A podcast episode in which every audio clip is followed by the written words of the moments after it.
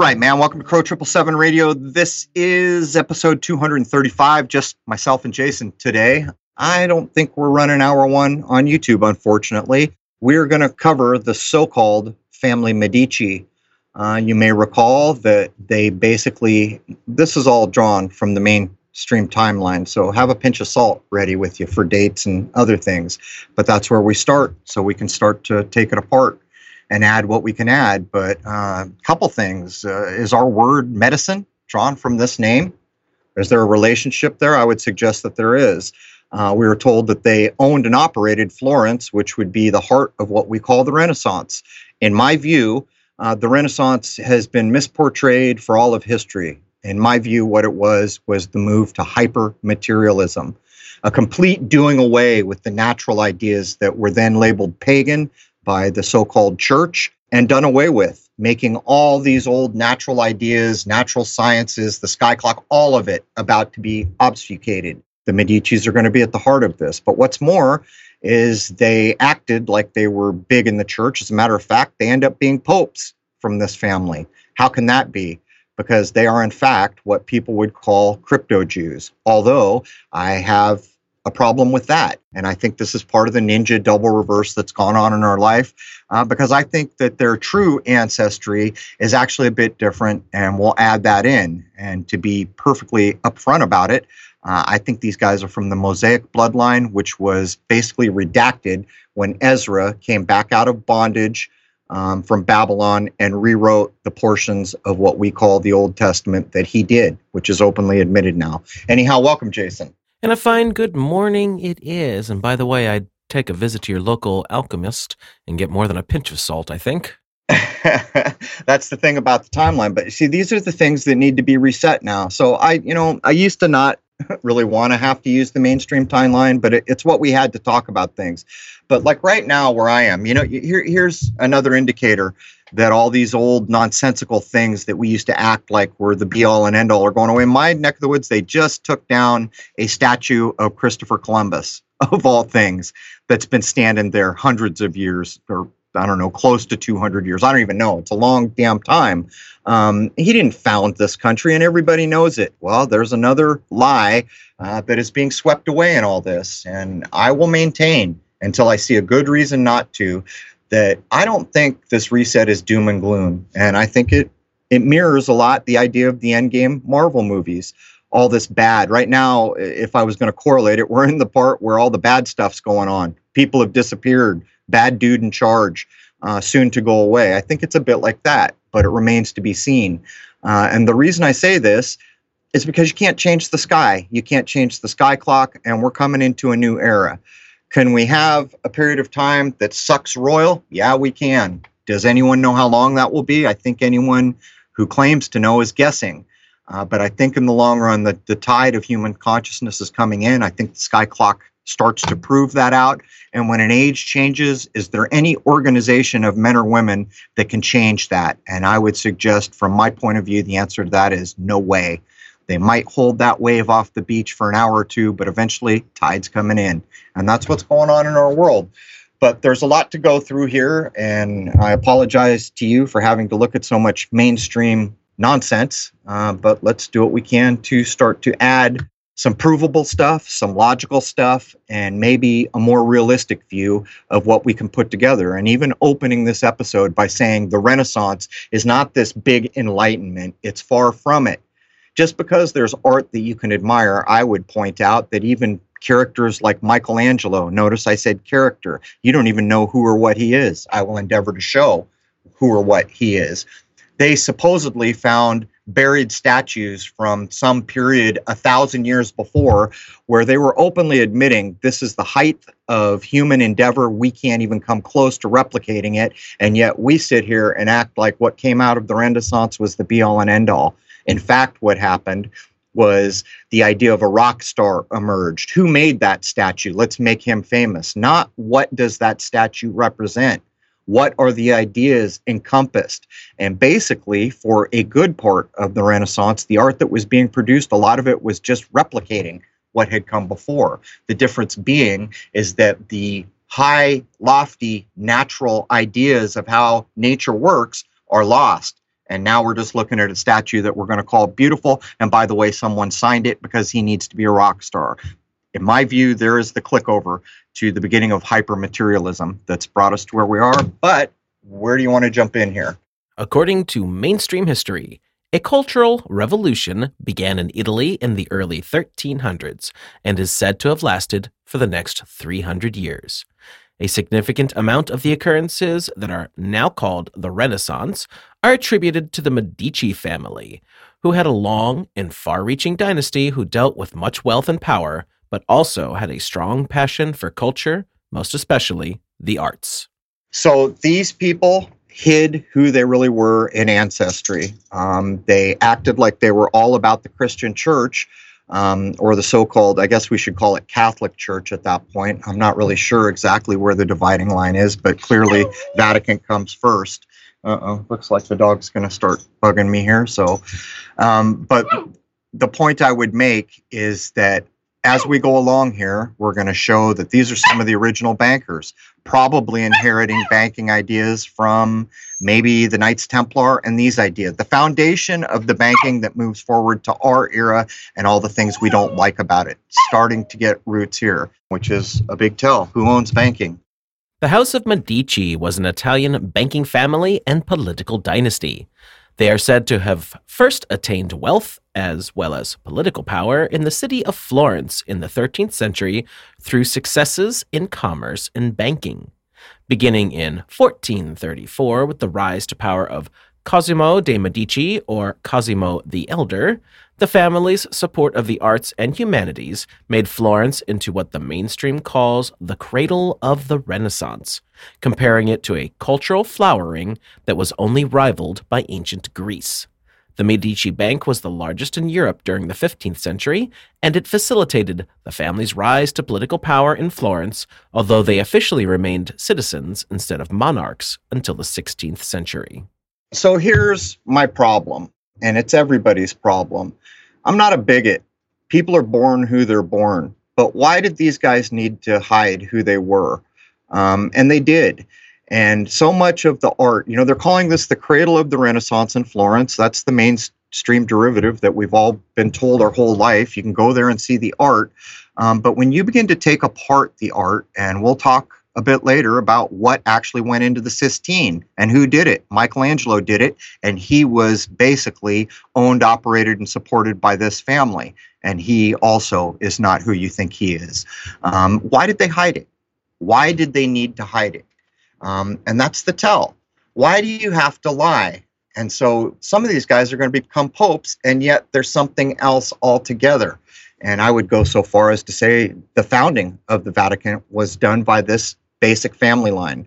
Um, these are hard things to demonstrate, but I'll even cite some some books people can look up. As a matter of fact, a follower, as I was doing the research for how did Rome actually fall and how did it become the Vatican, a follower who had heard me speak about it sent me a book, um, The Secret Society of Moses or something like this. And it was astonishing to, to be handed that at the time because I didn't agree with a lot of things in the book, but the overarching ideas are sound and pretty much lined up with right where I was. So I'll cite these uh, as we go along if anyone wants to go look on their own and look at other people who are honestly trying to assess how did we really get the Vatican? How how did this all really happen? Rome fell, barbarians came and kicked their butt, and then all of a sudden the Senate doors are on a basilica in uh, in what we're going to call Catholic Rome how did that really happen? But we'll get there.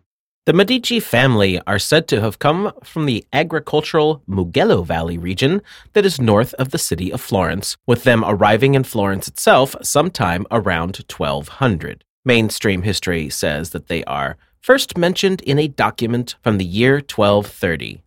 The origin of the Medici family name is said to be uncertain. The family's rise to power began with the founding of the Medici Bank in Florence in the year 1397. Come on, man. Mainstream history. Can can you suffer a little logic here? So you're going to tell me we don't know where this powerful family came from. Nobody seems to know where they came from, um, and we think maybe the year 1230. But by the time 1397 rolls around, they own it all and they are the banking concern. And again, this is also another demonstration of my assertion that what the Renaissance and the rise of this family is all about hypermaterialism. Um, because before this, money was not the be all and end all. Banking was not the be all and end all. And these guys, in my mind, represent all the things we don't like about banking today. These are some of the earliest accounts and it's tough. You know, go ahead and try to figure out any real history of any kind about the Knights Templar. You can't really do it, at least not at this point, not that I'm aware of, unless you have sources that I haven't got my hands on. Um, but this is the double reverse. Really, you can't tell me where the Medici family came from. I think I can. I think I can tell you that they're related directly to the 24 priestly bloodlines that came out of bondage in Babylon, reestablished the temple in Israel, and then proceeded to infiltrate Rome. That's what I think went on. Interestingly, Medici is the plural of medico, meaning medical doctor. The earliest origins of this family are difficult to track, as the Medici family later tried to ennoble their lineage by inventing legends and stories. Regardless, the founder of the family is said to be Medico di Patrone, who lived around the year 1000 and was a doctor by profession. Medici is the Italian word for doctors. It is said that almost immediately upon arriving in Florence, they were enrolled in the Guild of Doctors and Apothecaries. Additionally, in a deed that is dated to the year 1201, a man named Giambuono is considered to be the historical founder of the family. At the end of the 13th century, two members of the family, Scoleo and Gano, were part of the Guelph party, the same family as Dante Alighieri. All right, here we go. We're getting into it. There's the tie from mainstream historical accounts into the Guelphs. I will remind, we've touched on this a number of times, there was the idea of the white Guelphs and the black Guelphs people have problems with this because depending on what you want to portray, some people will say the idea of the black Guelphs is because of the Moors, and there is a Moorish tie there, but it is not the reason that I accept for the black Guelphs. The white Guelphs had never done things like war and cause death to maintain their power. The black Guelphs did it all day long. They earned the name black, and it's not directly to do with skin color. That's my point of view. And I think that even some of the histories we can see begin to point it out. But let's let's take a look here. So these guys were so powerful that our idea of medicine to this day carries their moniker for their name, which seems to have been changed at some point along the way. And I'll tell you why. Because you can't have a Semitic sounding name, so you got to get that Italian sounding name. And this happens over and over. The name Flavius and the supposed man Josephus, same thing. Uh, Flavius is not a Semitic name. Um, they take it on, so they begin to blend in. But here's the thing in the year 1000, anyone doing medicine would have almost certainly been doing what we currently call alchemy and these, what we assume now, are the most powerful natural ways to do a thing that we currently call medicine. Um, and this is what they began to hide. These guys had all the best information from the period we call pagan, from the natural sciences, and they set about obscuring it and wrapping it all up in the allegory of the Catholic Church and slowly outlawing anything that came before, while at the same time replicating pagan art and then art that basically lifted the mostly Old Testament figures. Although there are a number of uh, pietas or whatever they call them, Jesus and Mother. There's a few of those around, but the majority of the art uh, you're going to be able to tie directly to the Old Testament. Why would that be? Because the whole idea of the founding of the Vatican, which is this period of time, this is what's going on, is about the New Testament, about Jesus. That's the whole game. And yet, that game is never displayed in the way you would expect. It, it is not given prominence, even to the point where Mother Mary becomes one of the main things pointed at. And anyone who's read the Bible knows that shows up in a couple of lines, but that also echoes back to the pagan ideas, the Isis idea, to be perfectly frank. The ordinances of justice. These were a series of statutory laws enacted in the Republic of Florence of northern Italy between the years 1293 and 1295. These laws were directed against and identified by name particularly influential and or aristocratic families and what were called Ghibelline sympathizers. Those so identified were said to possess an aggressive and ungovernable nature. The primary reason behind these ordinances were to prevent these people from holding office, and, if they committed certain crimes, their punishments could be doubled. In later years, the severity of the ordinances of justice were made somewhat less severe, but they stayed in force. These ordinances ensured that the guilds of Florence retained control of the city and effectively acted as a constitution for the Republic of Florence throughout the time of the Italian Renaissance. All right. Do I even need to, to tell anyone what's logically going on here? You have this family called Medici, which is hiding its Semitic origins. Um, and what they're doing here is they've got so much power in banking and Lord knows other ways, they are preventing the old nobility from ever holding important positions. They're replacing them, basically, to the point where the entirety, from my point of view at this moment, uh, until I either know more or see other things that confirm it beyond doubt, there are no, no what I would call actual original normal royal bloodlines, and they're all replaced. And what you're seeing here are early episodes of that to the point where between what's going on here and what goes on at the Vatican, all of the so-called royalty in uh, in Europe is going to be replaced. And do I need to point out who they're replaced with? It's going to be Sister Susie, Brother John, Martin Luther, Bill and Don, Uncle Ernie, Auntie. You following? It's going to be their bloodline, their relations that take all the seats that matter. The first person of note is Giovanni di Bicci de' Medici, who lived approximately from 1360 until February of 1429. He was an Italian banker and was the one who founded the Medici Bank. The act of founding the bank is the event that initiated the family's rise to power in the city of Florence. He is the first member of the family to create a significant network of merchants around himself and his family. Of course, they went on to become a wealthy family of bankers, with Giovanni being one of the richest Florentines of the 15th century man as we're doing this i'm you know uh, giancarlo could add so much because he would understand what Bicci de medici we know medici um, but Bicci and giovanni these are all going to have uh, literal meanings and maybe implied meanings. So hopefully giancarlo can show up if he's catching episodes these days and and add some insider i speak italian knowledge to what we're breaking down here. But what's being worked out here is as we go to hypermaterialism, which is basically foundationally laid by banking, by putting a monetary value on everything and putting people in a position where you want to live there, you got to pay to live there. And uh, I've read accounts where 98% of the arable land at this point was owned by so called Roman nobility, which had already been infiltrated, and people like this.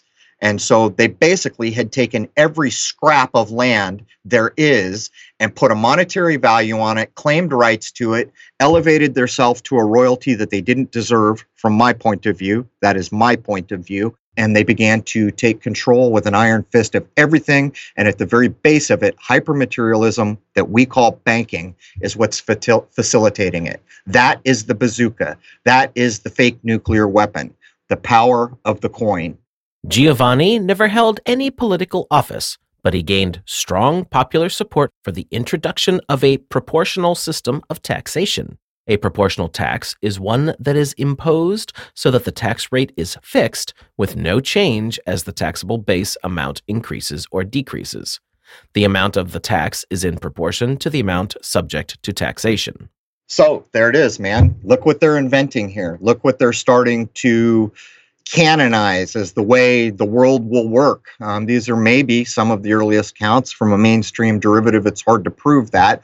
Um, but I would point out what is the idea of taxation? The idea is that someone is so powerful they can say, I have control or I own these things, and you're going to get taxed as, as a side effect. Most people are very familiar with the idea of royalty pulling this off. Why? Because the royalties claiming they own it all. And so, if you want to breathe, eat, hunt in the woods, or not be killed for poaching, you damn well better follow our rules. And again, I will state it the underpinning of the power is coin, is banking. Giovanni set about developing a close business relationship with Baldassare Cossa, Pope Boniface IX's papal treasurer. At this time, The Catholic Church was mired in the Western Schism that saw multiple concurrent popes claiming to be the rightful successor to St. Peter. As Cossa secured further promotions, the Medici Bank was always close at hand. Following Cossa's election as Pope John XIII in 1410, Giovanni's bank became an important source of loans for the new pope.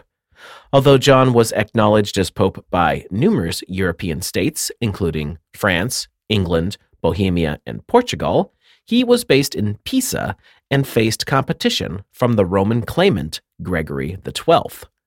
Keen to establish his authority, John borrowed thousands of florins from the Medici Bank to finance a military campaign. By January of 1412, John had been forced to take out further loans, and he made the Medici the official bank of the papacy.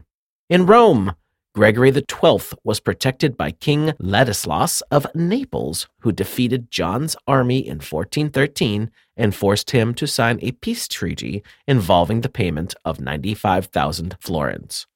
This transaction was handled by the Medici Bank, of course, which went on to become one of Europe's most powerful and influential institutions during the late medieval period these guys related to the Rothschilds? Is that what's going on here? Do you see how it works when the coin is now the underwriting concern for control of everything? You can decide if a war is fought. As a matter of fact, you can decide who wins the war by simply underfunding them or overfunding them, or you can prolong it by funding both sides.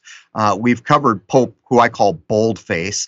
Pope Boldface is the guy who openly basically states that we're anti Christian uh, in a number of ways. But here, here it is. These guys are not Christian. Uh, they would be better described as pagan, but truly they are Semitic, which is being head, hidden.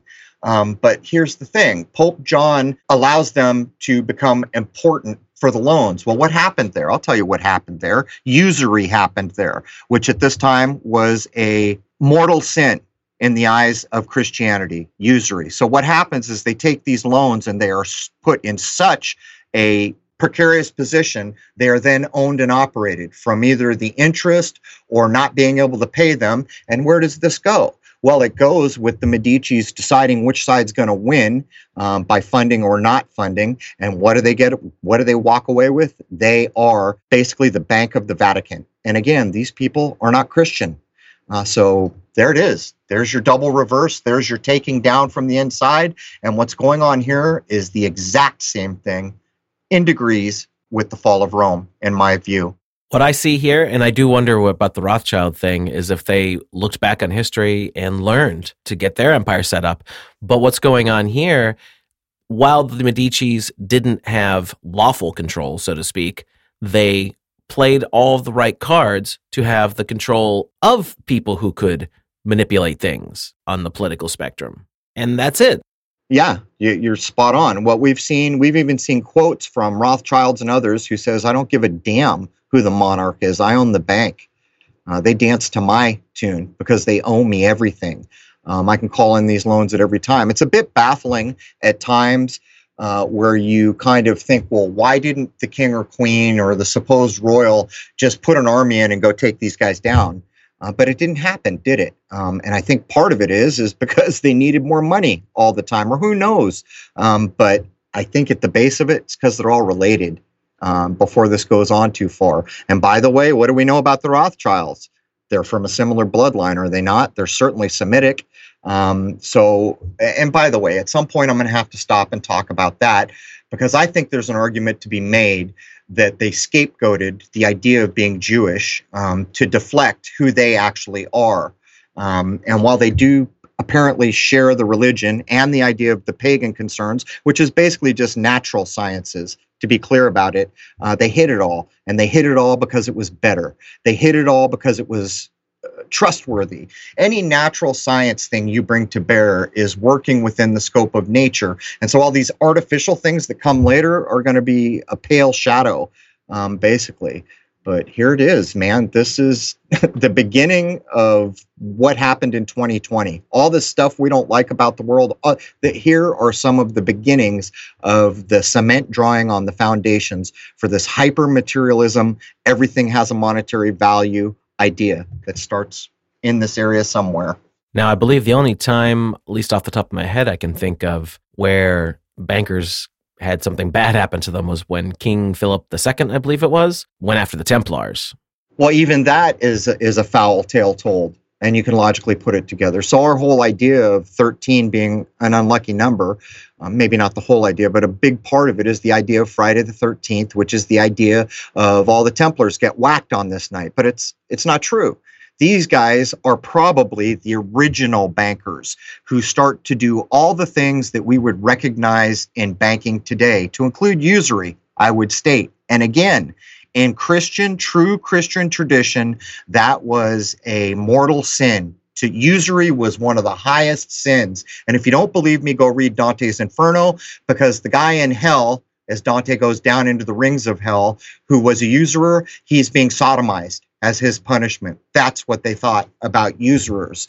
Um, but how is it that you can even start to claim that the Knights Templar were all taken out? That happened in one country, maybe a little bit in, in a couple of neighboring places, and it was openly said that the Knights Templar were everywhere and that it was international banking. They didn't end at all. They just went underground, which makes you also be able to tie them to Israel, right? Jerusalem. So, what's going on there? Are we looking at more people that are for some reason hiding their ancestry? Um, I think it's probable, to be honest with you. In 1414, Giovanni bet on the permanent return of the papacy to Rome after a long period of exile and schism. He proved to be correct, as the papacy was permanently installed in Rome in 1417 under a single pope after the deliberations of the Council of Constance.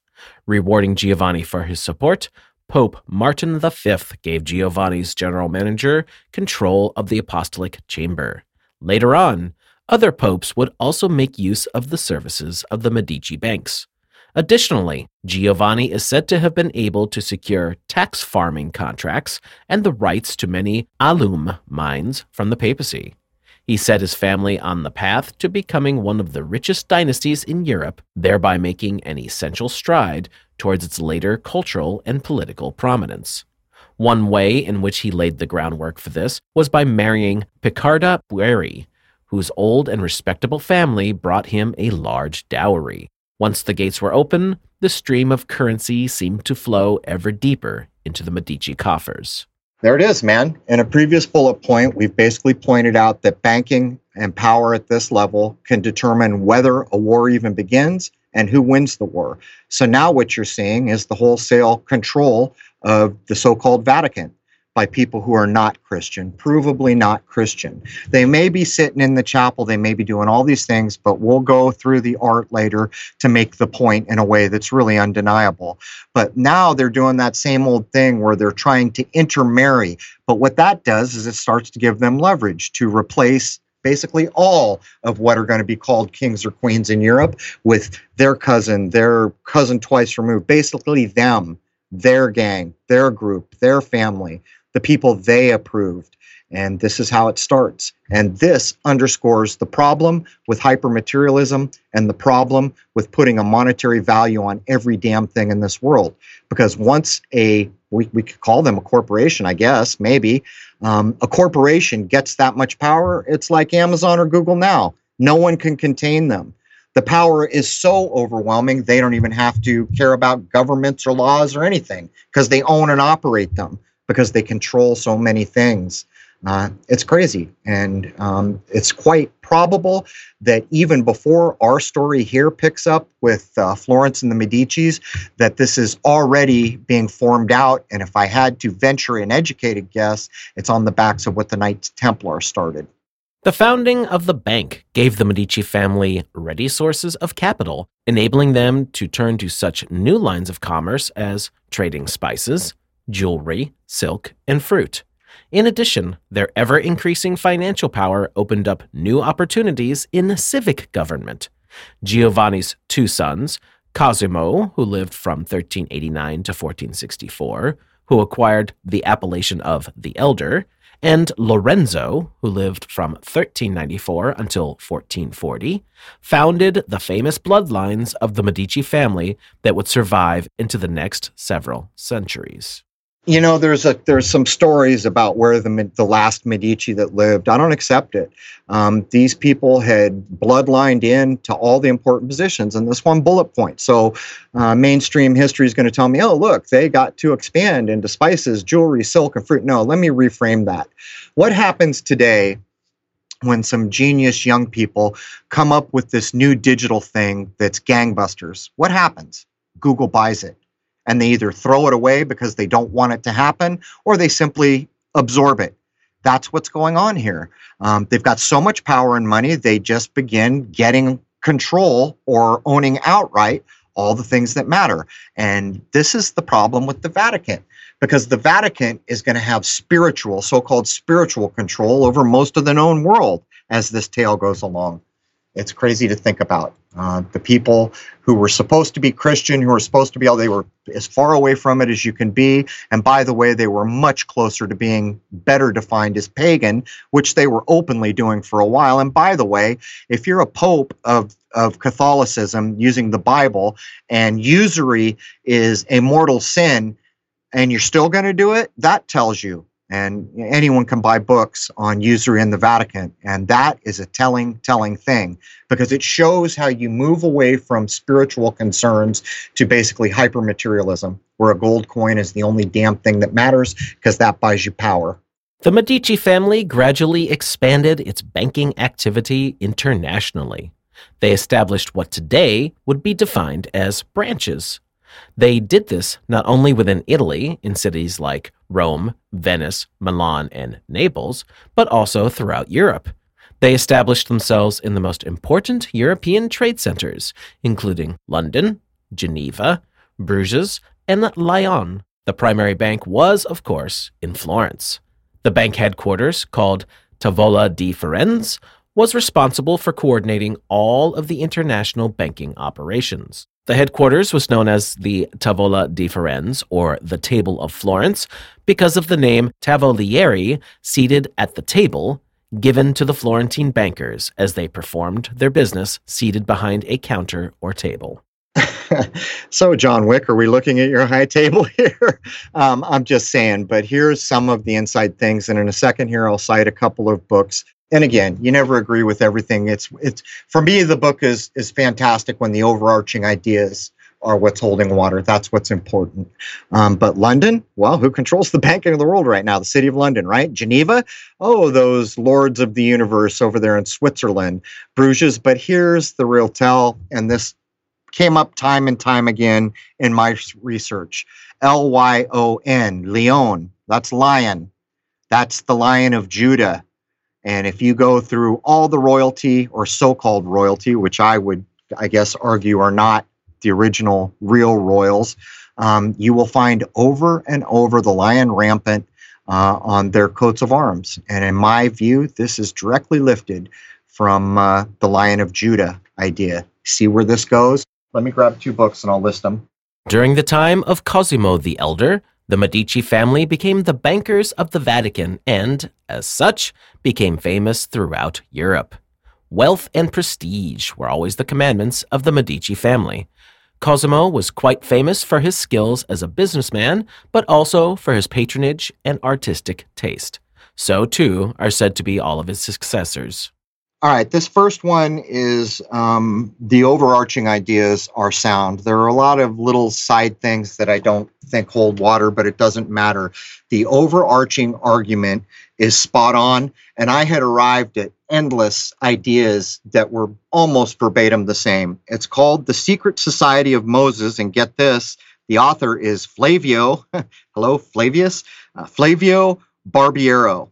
Now, the other one, um, this is a tough read for the simple reason that you have people who state they're Jewish and they're praising all these people who went in as hiding their ancestry and putting what they wanted in things that were then called Christian and handed off to the Christian community. And it's all about the art and the Sistine Chapel, which, by the way, in case you didn't know, the Sistine Chapel is a replicant of the Temple of Solomon. I kid you not.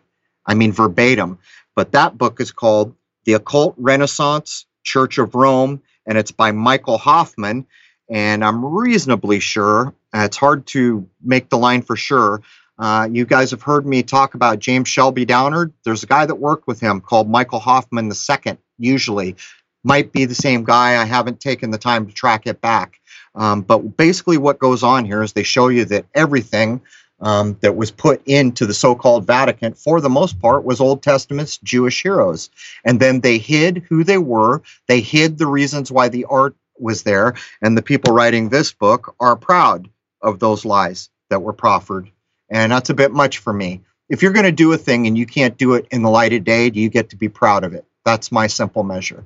But there's all that, Jason. Cosimo the Elder built the great wealth of the family, but he also gained fame linked to his wisdom.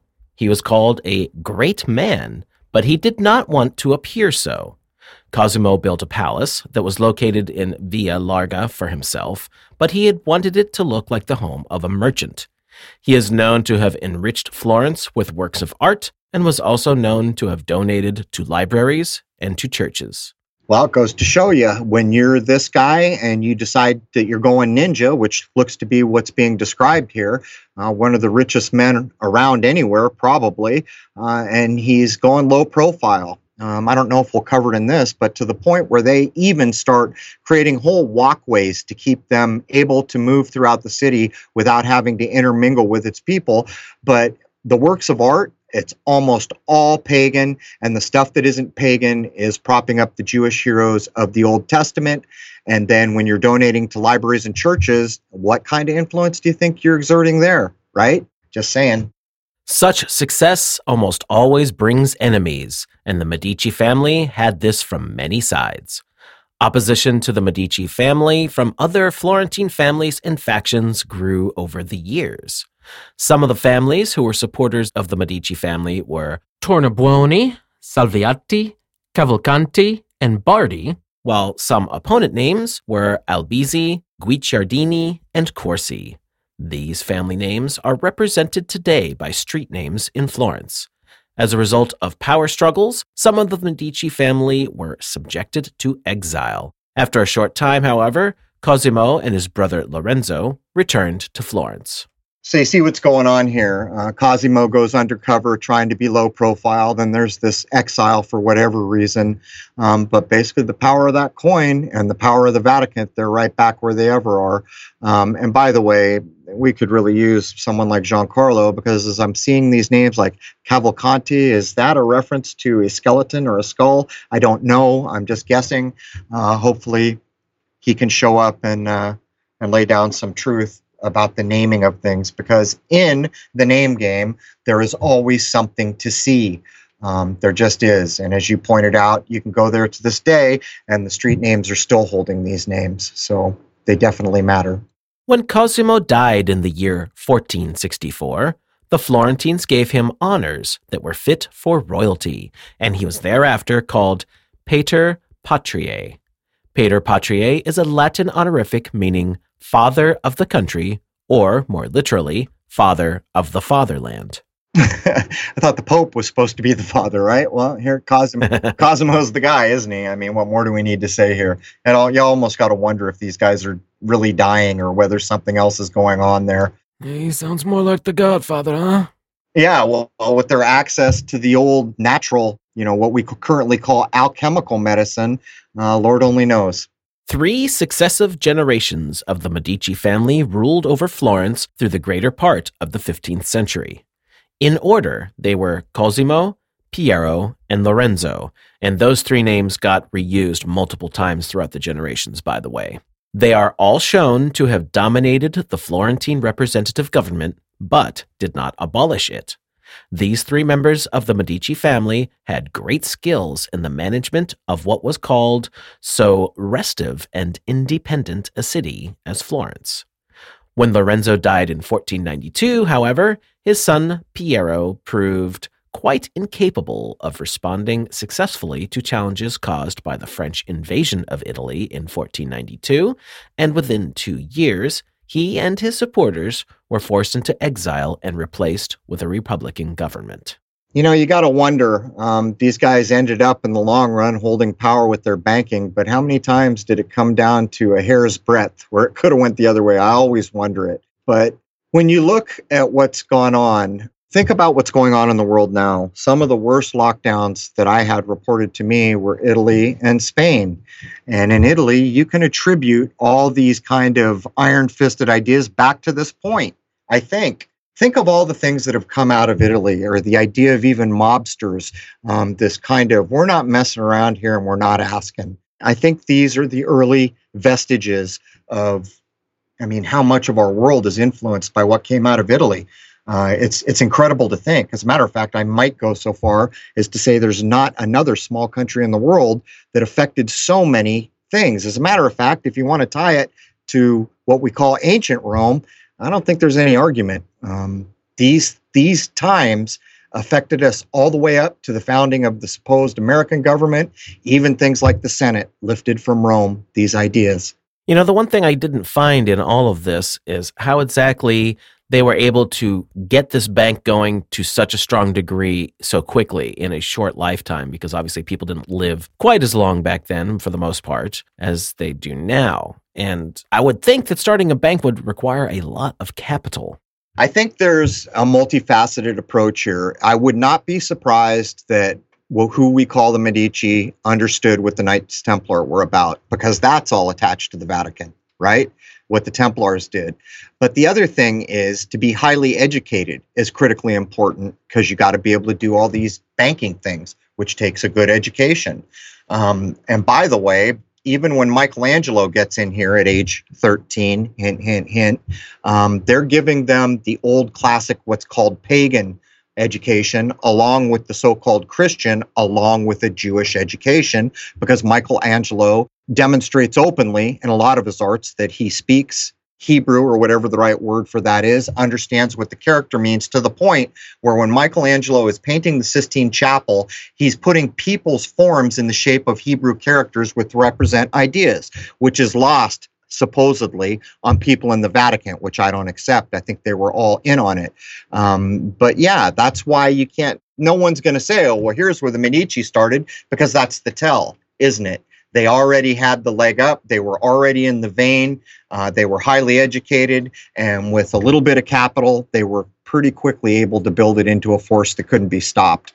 Piero de' Medici, Cosimo's son, lived from 1416 until 1469.